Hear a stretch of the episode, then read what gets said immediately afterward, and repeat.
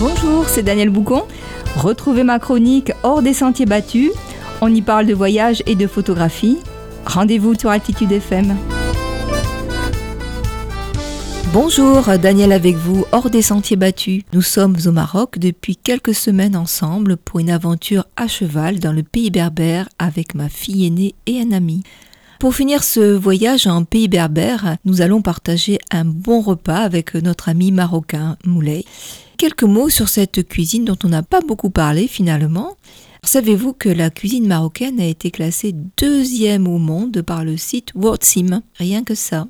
Ne vous attendez pas à manger de la baguette. Le pain se présente sous forme de galettes qui sont appelées des agroumes et qui signifient pain en langue berbère. Je peux vous dire que même si le confort était sommaire euh, dans les que nous avons euh, traversés, tout en étant tout à fait suffisant, nous avons toujours très bien mangé. On a déjà parlé du couscous et je conclurai par quelques mots sur le tagine.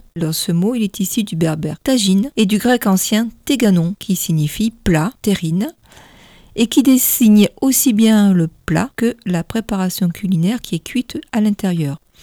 Vous en avez sûrement déjà vu, donc un plat à tagine, c'est un plat en terre euh, circulaire hein, avec un couvercle en forme de cône. Là encore, eh bien, le tagine trouve son origine dans la cuisine berbère.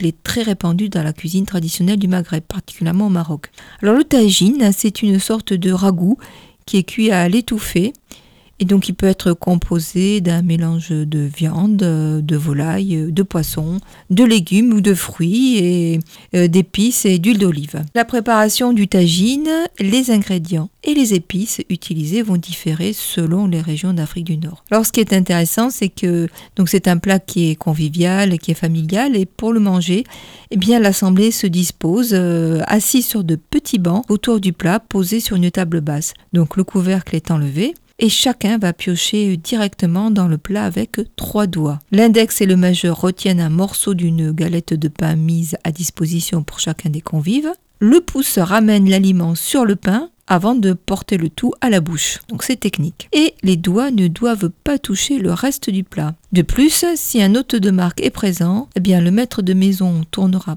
traditionnellement le plat de façon ostensible afin de lui présenter les meilleurs morceaux. Voilà pour cet intervalle culinaire. En conclusion, eh bien nous venons de faire une randonnée à cheval d'une semaine dans le pays berbère marocain. Nous avons l'habitude de partager ces randonnées à cheval avec ma fille aînée, dans, mais dans la région toulousaine.